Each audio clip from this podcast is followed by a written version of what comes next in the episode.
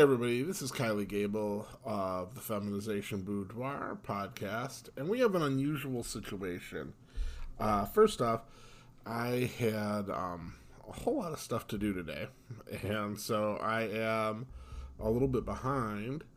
And Shayla was working really, really hard to record the uh, next podcast series, which is called um, um, Pinup uh, from a guy to e girl, and um, she got you know the first couple done, but when she went to upload it to Clips4Sale, we ran into a problem. Um, they're requiring compliance documents and stuff, and um, it's extra complicated for me because I'm not like one solo performer. I have got not just the three people recording for me now, but I've probably got eight or nine people who have recorded for me.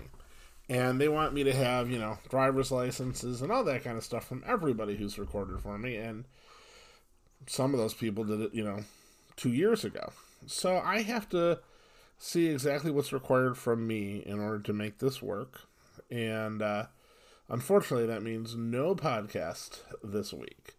Now, I don't want to let you go empty handed, and I had mentioned before when I was doing the interview with her, Mistress DJ has recorded some short audios written by me. So I'll at least give you a short audio from DJ to um, kind of at least have something before next week.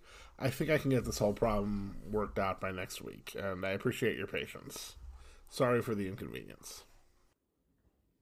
The narrow heels of his sandals made it hard for Jared to stand straight and he knew if I noticed any unladylike swaying, he would get marked down by me. So he tried to put his discomfort out of his mind and focus on passing inspection. Take three steps forward, give me a turn, and then walk back over to where you're standing now, I commanded. I could see him gulp.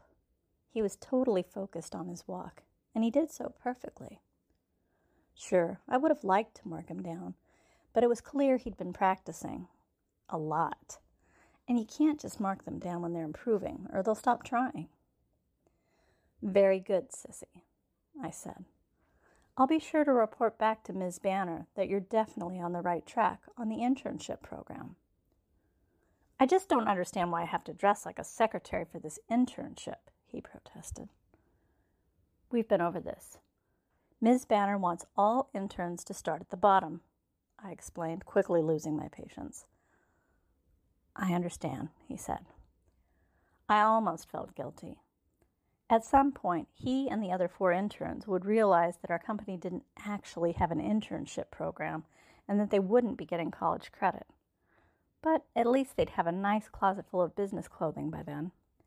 I could hear the secretaries laughing as they watched Jared go through his paces. What a great summer this would be.